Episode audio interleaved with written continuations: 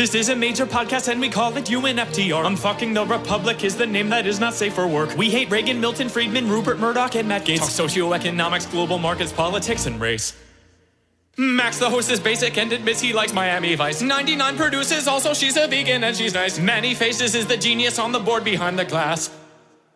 Together they produce this unbelievable fucking podcast. Together they produce this unbelievable fucking podcast. Together they produce this unbelievable fucking podcast.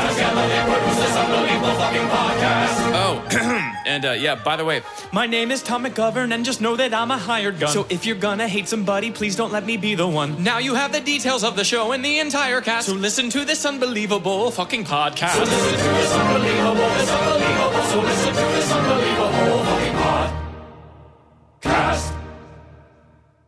Unfucking the Republic is brought to you by overcaffeinated members Alfie and Flash, Asshole, Brie X, Cindy S, David MJ, Goat, G Wookie of Ohio, Eric Wagner 101, Joa, Cringy, Marco F, Maria from PR, Matthew, and Michelle H. What is Bidenomics? Bidenomics is about building an economy from the middle out and the bottom up, not the top down. Oh, well, that's pretty vague, Joe. Let's see what the punditry circus has to say about it. Um, but meanwhile, we have President Biden and Vice President Harris that are out and about on this tour telling the American people that their economic policies are working. But, folks, I don't want you to believe your lying eyes and your shrinking wallets, okay? So, uh, the reality of Bidenomics households are paying nearly $10,000 more every year compared to the same goods and services they had the year previously. Uh, as uh, my colleague, uh, Senator John Thune, also just said, rising inflation outpaced wage growth for 26 consecutive months. And then Americans are currently carrying a record amount on their credit cards. I'm not going to sit here and go through all the price increases under Joe Biden because people know that. So in, the inflation rate has eased a little bit, but prices don't come down and have not come down. And this is a combination of pathological liars and sadists. Here's where things stand. After all the disruption, after all the difficulty and the headwinds, we have one of the strongest economies in the entire world. Stronger than any of our peer countries, with higher growth and lower inflation and a booming jobs market. Possibly one of the strongest economies we have seen. Republicans vocally dragging Biden's economic policies, yet bragging about the federal funding and nationwide economic victories that happened as a result does not make them hometown heroes to their constituents. It simply makes them hypocrites. Oh my. Okay, well, whatever it is, the Republicans in Congress think Bidenomics is terrible. Conservative pundits think he's a sadist. And establishment mouthpieces think Biden is FDR. Much of what the right is saying is actually true. Prices went up, and even though inflation is cooling, prices never came down, while wage growth has simultaneously begun to slow. That's an undeniable gap that has pressured middle and lower income earners. So, point to the right.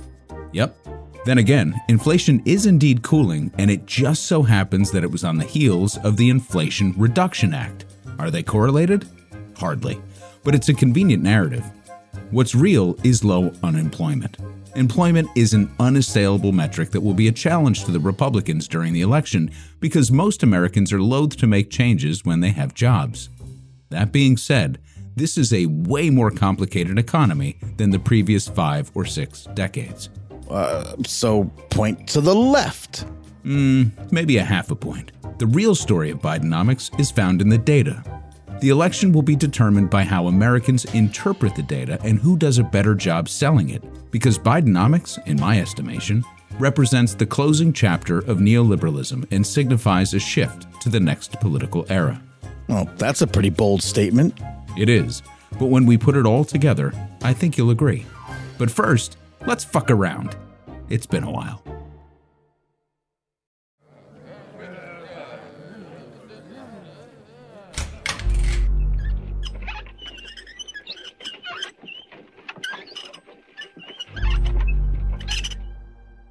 I've assembled the leaders of the US based Lizard People Disinformation Bureau, Dr. Cheney.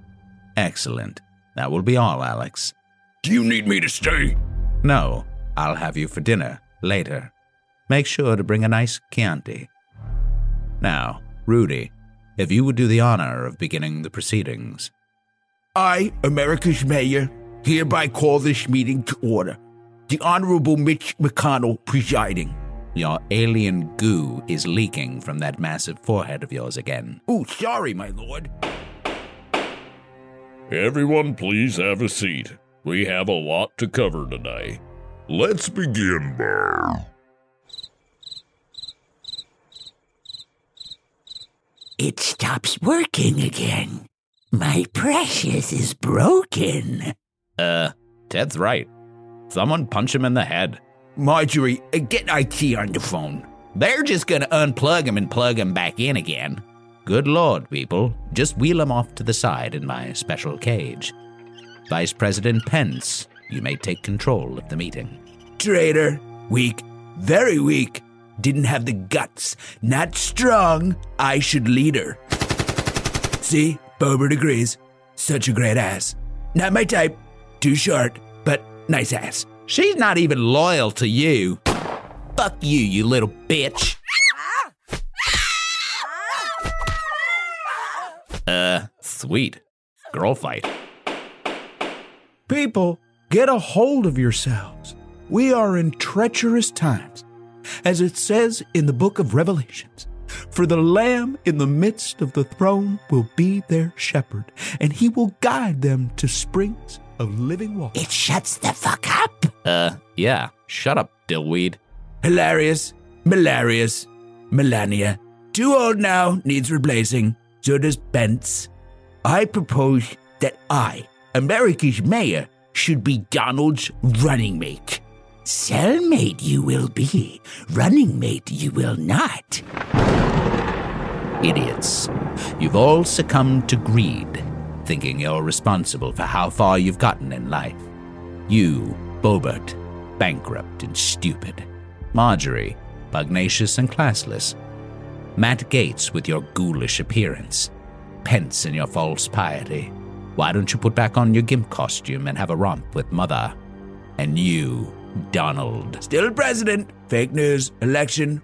Total fraud. No, you idiot, it wasn't. You actually lost to a blundering old fool who can't walk upstairs or complete a sentence. Hey, that sounds like me. Quiet, fool. You are all merely pawns in my master plan to take over the world with Peter Thiel. Soon, AI will be sentient, and we will have aligned with the machines with the largest corporations in the world poised to take over our lives and bring us to the brink of extinction, so that all who remain will be humans, like me, made of spare parts, and the alien lizard race. But all of you, so desperate for the limelight, all I ask of you is to keep being your awful selves, while I push forward with the one who will lead us into the darkness. Who is this precious? It must be me, chosen to fight woke. Florida is where woke goes to die. Disney princesses are evil avatars for the left. No, Ron, you too are an idiot. But I would love for you to come for dinner with Alex a little later. Lizards and bots of the alt right, I give to you the future president of the United States, and the one who will initiate Skynet and rain devastation upon the unprotected masses. As I was saying, we call this meeting to order to discuss. Sorry, he rebooted on his own. You were saying? Where was I? I think you're about to introduce me. Quiet, Donald. I give to you our next president. Uh, I think 18, 18 in the RTC 12 JR 15 trials on Plum Island, the pharma companies collaborated with the Klingons to derive a trans recombinant vaccine that targets redheaded adult film stars and has been modified to liquefy in saltwater microbes for exogen modeling on behavior type 3 systems. Uh, what the fuck? Can I still be vice president? UNFTR is also sponsored by overcaffeinated members Nathan E., Nathan Surst, Nettie Hugger 1, Pete M., Rob Nasby, Rodrigo G., Ryan F., Sultan, Terry C., the younger PDX Squatch, Video N. Jalix, W. Jeremy D., and the memory of Nettie McGee. Chapter 1 What we can learn from the China miracle. Anyone who claims to know what the holy hell is happening in this economy right now is lying to you. The White House is trying to own the economic narrative ahead of the upcoming election for one simple reason it's still the economy, stupid. On that, the pundit class has it right. There is one constant in American politics and perhaps in all democratic exercises how the electorate feels financially at the moment the levers are pulled. And that's why I can tell you with the utmost confidence that anyone who tells you how things are really going in this economy is completely full of shit. Both sides have data, charts, and graphs that tell a part of the story, but only the American people can really tell you how they feel. And they'll have an opportunity to do just that, even if one of the candidates is behind bars. Just as stagflation threw a monkey wrench into the world of economics and turned politics on its head in the 1970s, I guarantee this post pandemic period will be studied for decades to come. So you can take some comfort in that you're living through interesting times. We've done a lot of work together to get to the point where we can start speaking in shorthand. So we're going to go through a lot of different numbers and indicators today to demonstrate how this time is unique. The accompanying blog on the website will have the full display of charts and graphs that we're sourcing, but we'll keep this more conversational to better contextualize the data. And we'll hit all of the high notes money supply and the Federal Reserve.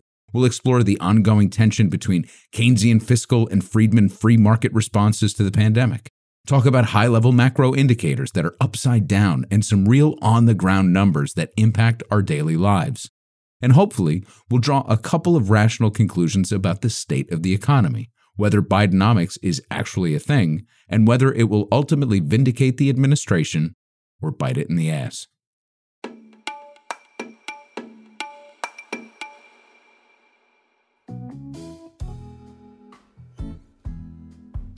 Before we talk about U.S. economic policy, let's look across the globe for a minute to offer a comparison and a warning. Depending upon your media source, China is either poised to resume its staggering pre pandemic growth, or it's about to crash and burn. I think, like many of you, I follow Adam Tooze, but I also follow Jeffrey Sachs. Solid counterpoints with the former offering more objective economic insight, and the latter more attuned to the facts on the ground within China, albeit from more of a socio political perspective. But the larger part of the financial media is sounding alarm bells at potential catastrophe, so it's worth digging in for reasons that I'll explain in a moment. One of the more prominent articles making the rounds right now is from Adam Posen in Foreign Affairs. I don't have much of a history with Posen, but I know he's respected, and he recently appeared on the David McWilliams podcast. Here he is from the article. Quote What has become clear is that the first quarter of 2020 which saw the onset of COVID, was a point of no return for Chinese economic behavior, which began shifting in 2015 when the state extended its control. Since then, bank deposits as a share of GDP have risen by an enormous 50% and are staying at that high level. Private sector consumption of durable goods is down by around a third versus early 2015, continuing to decline since reopening rather than reflecting pent up demand. Private investment is even weaker, down by a historic two thirds since the first quarter of 2015, including a decrease of 25% since the pandemic started. And both these key forms of private sector investment continue to trend still further downward. End quote. The author posits the view that China's brand of autocracy, similar to Putin, Chavez, and now Maduro, or any other authoritarian regime, has intervened far too much into the economy. He reasons that the increase in household savings and decline in private investment, both of which are real, are the result of President Xi's arbitrary authoritarian policies rather than the end of an economic growth cycle. The Associated Press recently reported a similar phenomenon, claiming that foreign companies are increasingly uneasy about Chinese government intervention and its push to become more self reliant. These analyses are fair, but maybe a little overblown. The most persistent problem inside China is the downward pull of a collapsing real estate market.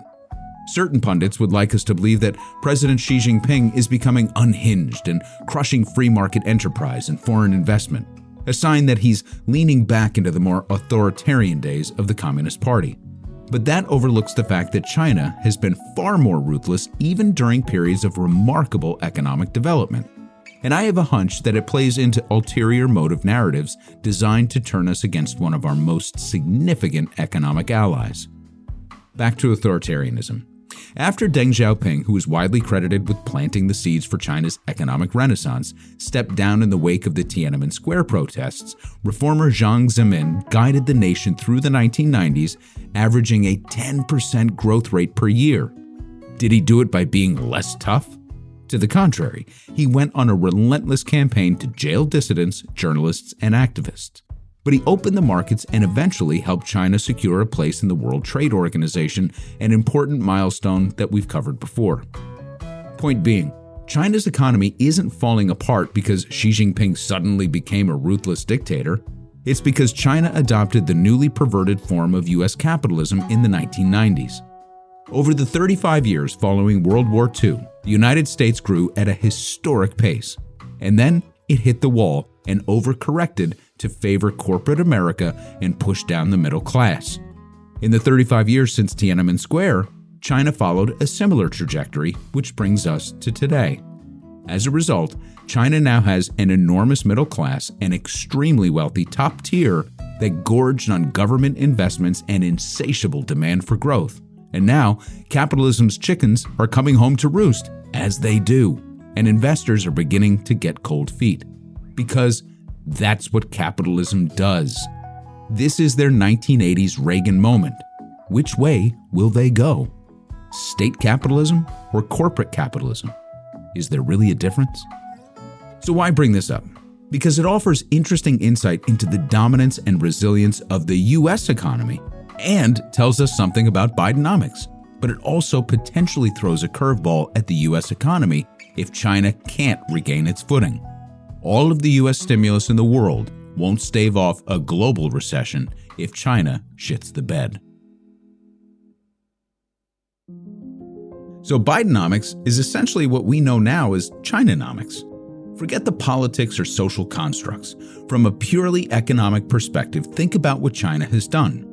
It's offered low cost loans to impoverished nations in return for access to cheap labor and raw materials. Now, a century ago in the United States, we called that dollar diplomacy.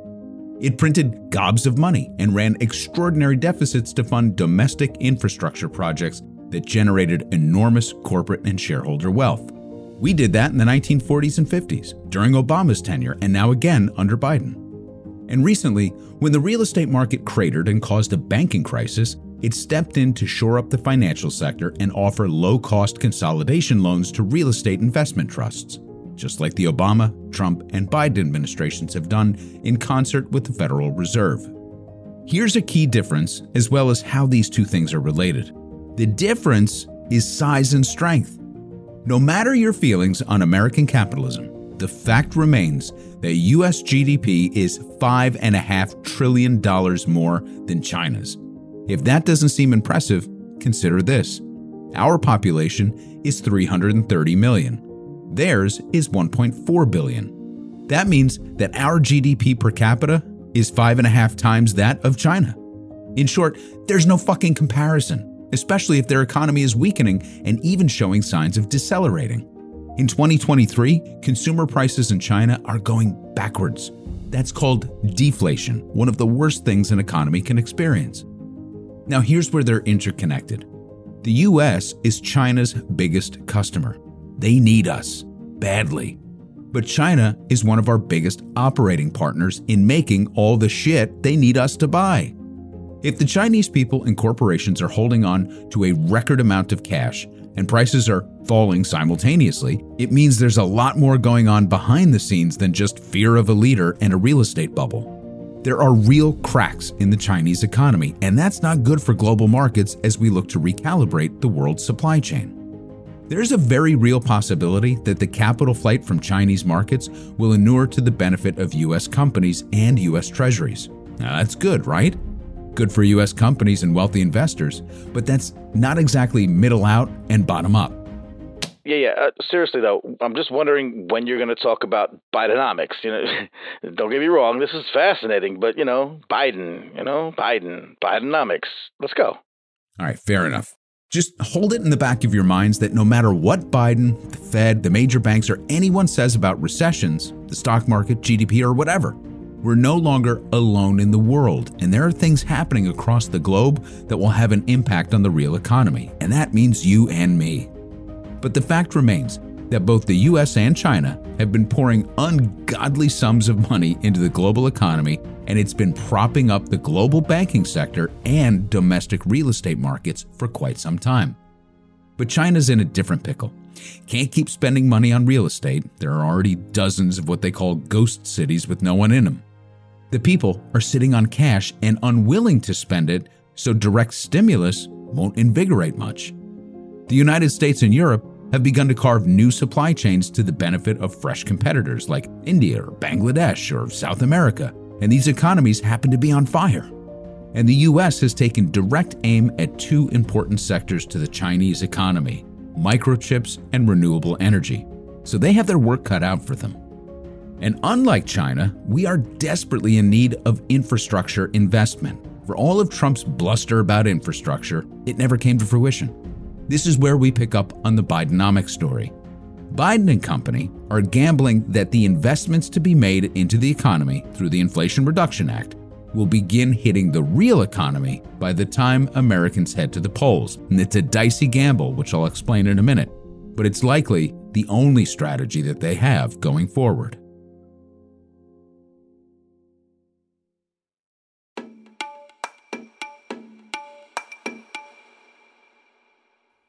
Chapter 2 Behind the Numbers.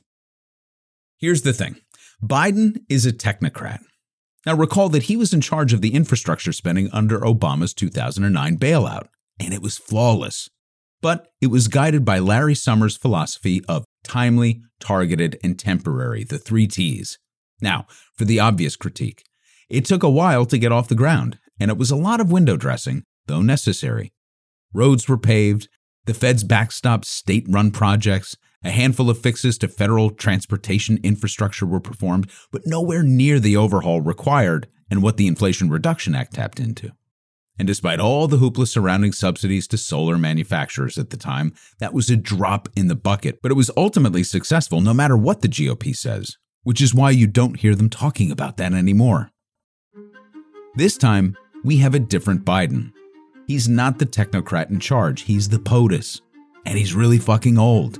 So we have to rely on the capabilities of his underlings to facilitate these projects. Now, for all my criticisms of Mayor Pete, I have confidence that he will faithfully administer his end of the deal. As for the other agencies, my impression is that there's a high degree of competency, so that really shouldn't be the issue. The real issue, from an economic perspective, is that we're missing one of the Summers' T's these are timely and targeted. Lord knows we need these investments, but they're not temporary. By design, these investments are of a different character. Now, under Summers, the issue was the amount of money. There wasn't enough to go around, so that's why the projects were less substantial. People forget that one third of Obama's $800 billion stimulus went directly to the states to fill in budget shortfalls and support Medicaid. Another third went to shoring up unemployment leaving the last third for infrastructure. It's a drop in the bucket compared to what we're about to spend over the next nine years. The administration has dispatched officials to appear on as many programs as possible to tout a few key metrics and tease the fact that we've only just begun. So they talk about cooling inflation, historically low unemployment, American manufacturing coming back, and achievements like lower prescription drug prices for seniors. You're hearing these talking points a lot because they're true, but also just about all they have to stand on for re election.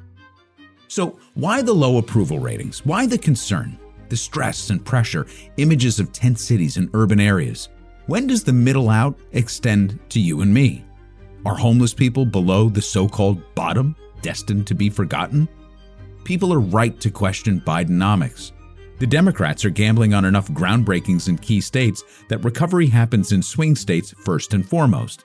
That's by design. And if just enough signs go up, just enough shovels go into the ground, just enough contracts start paying out to large companies, maybe, just maybe, Biden will turn 85 in the White House and blow out the candles with his oxygen machine. Right. Actually, I think that would blow up the Oval Office. Fair point. Anyway, That's essentially a wrap for Bidenomics. What? Wait, did I miss something? No, you didn't. Bidenomics is an over Keynesian response to the pandemic to make up for lost infrastructure spending since the Reagan administration and nothing more. Monetary policy is being dictated solely by the Fed, which is just beginning to pull back, but there's more to that story as well. The Fed is also dictating rates in a vacuum and still looking to put people out of jobs in order to curb inflation, even though we know that's not why inflation got to the point that it did. In terms of economic policy, that's all we've got. Spend a shitload of overdue dollars that will pour into the commercial sector to reduce our reliance on foreign partners, shore up an aging physical infrastructure, and encourage investments into a renewable future. Uh, seems like there's a lot missing. Yeah, a lot. The direct child payment that lifted millions of children out of poverty in an instant? Gone. Attempts to overhaul the healthcare system and move toward a comprehensive public option? Off the table. Student debt relief? Oh well, we gave it a shot. Increasing taxes on the wealthy to reduce inequality? That went out the window on the debt ceiling negotiations. These are the policy measures that actually impact people directly and measurably. There's no guesswork involved when you have food on the table, a stable job, wages increasing more than the rate of inflation, manageable debt, and coverage in the event you fall ill. What people want is in reality so fucking simple that the only American miracle is that we somehow fuck it up. Instead, our policies are almost exclusively oriented around corporate America. Behind all of the talking points, we've got the receipts to demonstrate that Bidenomics is about propping up big business while trying to convince your lying eyes that it's really all about you. Middle out, bottom up, try trickle down, Biden style.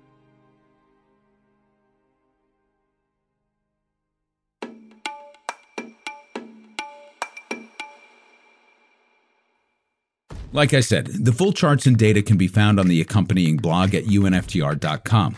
But here's a high level view of the only figures you really need to know to understand the economy and where we're headed. Let's start off with my favorite the Conference Board Leading Economic Index, or LEI for short. Here's what the LEI measures. Manny, will you do the honors? Sure. Ooh, a top 10 list. Hang on. Okay, uh, here we go. 10. Average weekly hours in manufacturing. 9. Average weekly initial claims for unemployment insurance. 8. Manufacturers' new orders for consumer goods and materials. 7. ISM Index of new orders. 6. Manufacturers' new orders for non-defense capital goods excluding aircraft orders. 5. Building permits for new private housing units. 4. S&P 500 Index of stock prices. 3. Leading credit index. 2. Interest rate spread, 10 year Treasury bonds less federal funds rate. And the number one indicator on the LEI is the average consumer expectations for business conditions. Ah, uh, yeah. Uh, hey, Max, point of order. I know you wrote this like a top 10 list because it's more fun to say out loud, but I think you should tell the unfuckers that this is in you know, no particular order. Oh, right. Okay. Unfuckers, that list was in no particular order. You're a dick. Here's what the LEI write up said in July, and then we'll talk about why this is so important. Quote, the US LEI fell for the 16th consecutive month in July, signaling the outlook remains highly uncertain.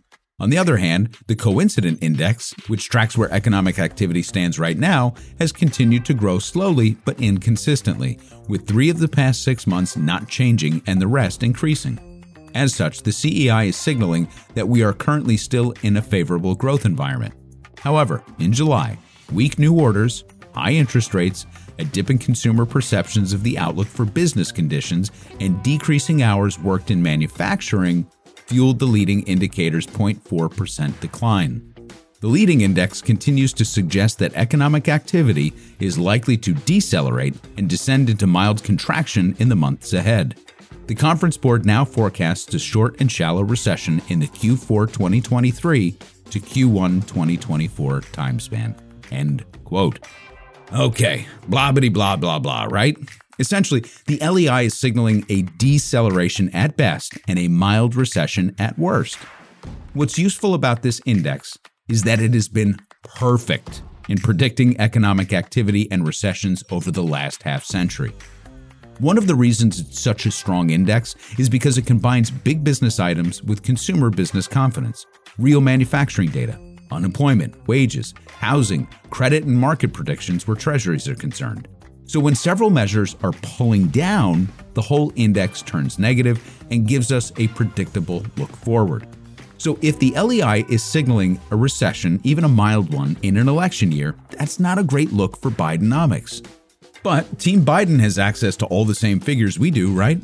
That's why the narrative push to convince people that things are maybe a little better than they are is so critical, especially in the run up to an election. So that's the backdrop. Republicans can smell blood in the water and are rooting for things to worsen, knowing that the next president will inherit the tailwinds that will eventually pick up once infrastructure spending really starts to take hold. But we're a couple years away from that, if we're being honest. Democrats are hoping and praying that deceleration is the worst of it and that the artificial boost resonates in key states ahead of the election. On the surface, there is reason for optimism where that's concerned on the Democratic side of things, but it's also important to dig deep into the numbers.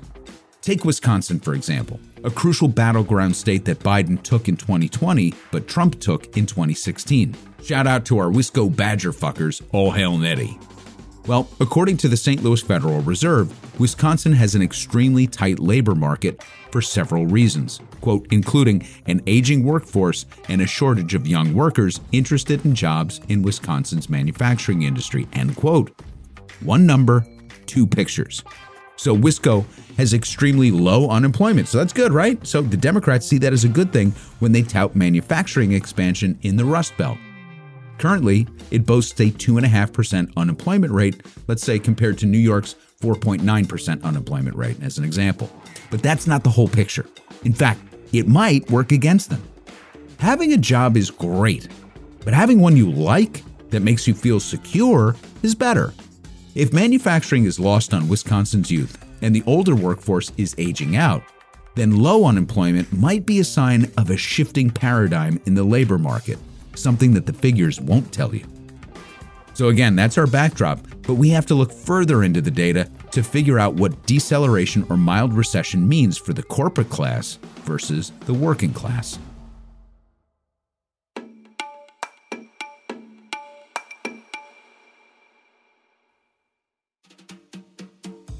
Let's examine a series of charts that together tell an interesting story. We'll start on the corporate side of the ledger and then move to the consumer.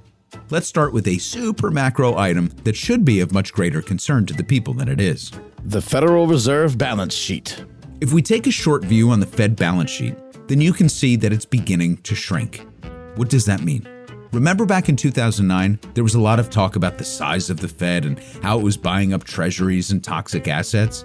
If you look at it in isolation, it's a remarkable increase, almost a 90 degree uptick as the Fed stepped in to save the US banking system and essentially prevent the global economy from nosediving into a 30s like depression. At the time, people were outraged. The bank bailouts inspired Occupy Wall Street, made Bernie Sanders a household name. During the crisis, the Fed balance sheet doubled from 1 to 2 trillion dollars. Staggering. Well, guess what? Today, it's at 8.2 trillion and no one's talking about it. But, and this is a qualified but, that figure is down from 8.9 trillion just 18 months ago. So what's going on here? Well, essentially, the Fed continued its buying spree to ensure liquidity in the financial markets. At the same time, rates were so low prior to the recent rate hikes that the banks were basically living risk free and participating in legal arbitrage. Free money from the Fed that they could invest back into the market knowing the Fed was backstopping it? It's the con of a lifetime. So, where did that money go? And that leads us to the next chart. Manny? Total cash on hand, U.S. corporations and banks, St. Louis Fed. Non financial U.S. corporations are holding on to about $1.7 trillion in the bank right now and about 12 tech companies make up almost 1 trillion of that. That's an impressive number until you consider it's down more than a trillion over the last 18 months, largely because US companies spent their COVID cash on stock buybacks and dividends. And yet, Even with such eye popping sums going into the hands of the wealthiest citizens in the nation, companies are still sitting on 10 times the amount of cash they were in 2010 when the Fed was propping up the economy. It's important to note that these are non financial institutions, so while there's a significant element of pandemic money lining their coffers, there's a bigger reason why companies have accumulated so much fucking cash. Staying with the St. Louis Fed, we've got U.S. corporate profits. This one rounds out the corporate side of the ledger, and it's a doozy. Corporate profits, as we speak, for 2023 will be about 2.7 trillion. Now, that's down from 3 trillion in 2022 at the height of inflation and riding the post-pandemic liquidity phase. The liquidity I'm speaking of, by the way, is among the population. Remember, the real infrastructure stimulus hasn't hit the economy yet. So the biggest payouts were to small and medium-sized businesses and direct to consumers. So, what did the corporations do across the board? They raised their prices or took price, as we covered in our inflation episodes, a reference to the coded language CEOs would use on investor calls, a euphemism for fleecing the public because everyone was flush with cash from the government. Outside of the inflation elements that were due to the supply chain issues and persistent lockdowns in China, the book is closed as to why inflation was so high in the United States in particular. Now, relative to the rest of the world, we're still doing better than them, but our brand of inflation can be directly correlated to companies increasing prices and taking profits. Our companies simply stole the money out of the pockets of the American people because they could. How do I know this? Because in the year 2000, US corporate profits were at about 500 billion. So over the past two and a half decades, corporate profits have risen fivefold. The government locked you in and paid you out. Then corporate America hoovered your bank accounts and forced you to dip into credit, all while the Fed punished you by raising interest rates and making car payments, mortgage payments, and bank loans more expensive. And we know this for a fact because now we can move to the consumer side of the ledger. Hey, unfuckers, do you love you some UNFTR? Well, you can support us by subscribing to our YouTube channel, giving us a five star rating on your podcast app leaving us a great review, purchasing our coffee made in partnership with native coffee traders. But if you really love what we do and want to see the show continue to grow, please consider taking out a membership to support our team. Go to unftr.com to find out how to do all the things. Now back to the show. A little closer to my home this time. Let's check out what the Atlanta Fed has to say about wage growth. Real wage growth paints an interesting picture. While it looks like growth tracks with recessions and corporate activity, it's orders of magnitude smaller in terms of the rate of change. For example, if you look at the average wage growth among employed workers at the turn of the millennium, we see an average growth rate of a little over 5% annually. Throughout the aughts, real wages then went on a steady decline and fell off a cliff during the financial crisis. Wage growth didn't approach 2000 levels again until 2022, just last year. Then it took a huge leap forward to the high 6% range, only to find itself retrenching in 2023, where it looks like it will settle in in the high 5% range or slightly above where it was in 2000. The takeaway here is obvious when you map corporate profits against real wage growth. Despite the brief acceleration in 2022 alone, real wages in this country have stagnated for decades on average, just barely above inflation, which means most people haven't really gotten ahead while corporations have been so flush with cash and profits, they've been pouring into shareholder pockets and creating extreme wealth gaps. And you can see how corporate America picks our pockets in the next two charts to quickly drive this home. Over to the left coast this time to hang with the San Francisco Fed and check out household savings. During the pandemic, U.S. households banked a ton of cash from the government to the tune of $2.1 trillion in accumulated excess savings. Now, prior to this period, savings had barely budged in recent years. Then, starting midway through 2021 and continuing through today, the same households have been liquidating these savings. The San Francisco Fed estimates that 1.6 trillion of the excess savings has already been depleted. Aw, the Lord giveth and taketh away.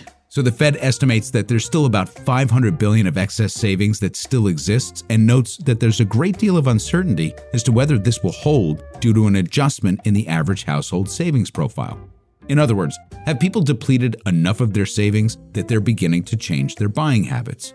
In other words, again, have they started to hold back on buying shit, which would definitely lead us into a recession? That's exactly right. Well, this next chart would indicate that this is not happening but that's not necessarily a good thing either. All right, now we back in New York, baby. The New York Fed on household debt. In 2023, U.S. households are carrying, wait for it, $17 trillion in debt credit card debt, mortgages, student loans, HELOCs, auto loans. In 2004, that figure was 8 trillion. So we've more than doubled our indebtedness since that time. And back then, rates were low. So I guess that answers the US savings question. We might be trying to hold on to our savings getting 5% in the bank, but we're paying 24% on our credit cards, 8% on our mortgages, and 7.5% on our student loans. Damn, no matter how you slice it, they got you. Yep, you got it. And that's the story here, folks. That's Bidenomics. But also, that's Bushonomics, Obamanomics, Reaganomics. Call it what you like. The corporate class is winning the race in the past couple of years, they've been winning it going away. If Bidenomics was really a good thing, we'd be refinancing student debt and talking about forgiveness. We'd be talking about reverting to direct child payments to ensure that children don't fall into poverty. We'd be investing in a mental health and federal housing emergency infrastructure plan and not just into solar panels and bridges. Medicare for all would be on the agenda so would minimum wage. Now, I realize these things can't be done now, not with the deadlocked Congress. That and an election season that is officially kicked off, so that's a wrap.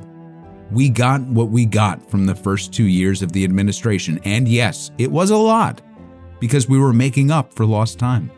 But to think it's enough to fill the basic needs of the American people, to make them feel secure by the time they pull the lever, I'm not so sure. For the first time ever, this might be about more than just jobs. See, it's a long held notion that sitting presidents, or incumbent parties for that matter, don't lose elections when unemployment is extremely low like this. But nothing is as it was. Everything's different now. There's only one certainty that you can derive from all these charts corporate America has won. It's over. The neoliberal chapter of the Republic is coming to a close and we're entering something new. Wolin's inverted totalitarianism, oligarchy, corporatocracy, whatever we wind up calling it, know this. Until we begin to see our future through the lens of class struggle, we'll never gather enough political momentum and capital to defeat the corporate class and reverse some of the abuses in power. Hey, bro, before you wrap up, can I can I ask you something serious? Why'd you spend so much time talking about China up at the top? Yeah, it's a fair question. Look, you've often heard me throw around the term ethnocentrism. We have this tendency to only see ourselves in the world, or to see the world around us exclusively through an American lens. The way we're talking about China now worries me. We're rattling sabers and warning of impending and invisible threats. That's where Jeffrey Sachs has a point. This is all posturing because we need to feed the war machine. Who are we if we're not the country fighting an existential threat? And Posen too makes a fair argument that China is increasingly clamping down on corporations and citizens in arbitrary ways. They're fumbling the ball because they're running up against a perfectly normal circumstance that arises when you run a capitalist system. But that's not why capital is fleeing the country, as I alluded to earlier. So, a couple of things here. First off, we need to back off the rhetoric because another Cold War, or God forbid, a hot war, would be catastrophic. It's just stupid. But also, we need to engage with China to align our interests and ensure that they don't dissolve into a deep recession because it will drag the rest of the global economy down with it. So when we think about Bidenomics, it's important to pick our heads up and look around. Europe, also struggling right now. India is ascending, but from such a low level baseline, it's not going to be as important to the global economy as the US and China will be for the next couple of decades. And if our policies are so blindly implemented as to impact the rest of the world negatively, we have only ourselves to blame for being so myopic. And if there is a sudden but deep and protracted decline in the Chinese economy, then all the king's horses and infrastructure bills in this country won't help Americans feel better at the polls next year. Are you ready for Trump Part 2, the prison administration? President DeSantis? President Ramaswamy? The reason we're doing such a deep dive into the history of socialism, by the way, and the history of anarcho syndicalism and Marxism, is because history can teach us a great deal about the times in which we live. Make no mistake, the paradigm is shifting. The dialectic is resolving in dangerous ways. And the more we settle for Bidenomics or Trump's brand of economic pandemonium, the further away we move from shifting the consciousness of the working class in this country. The further we are from recognizing that the enemy isn't crossing the border, the enemy isn't teaching critical race theory or even standing on the debate stage at the Republican primary for that matter. The enemy is sitting in corporate boardrooms. Here endeth the lesson.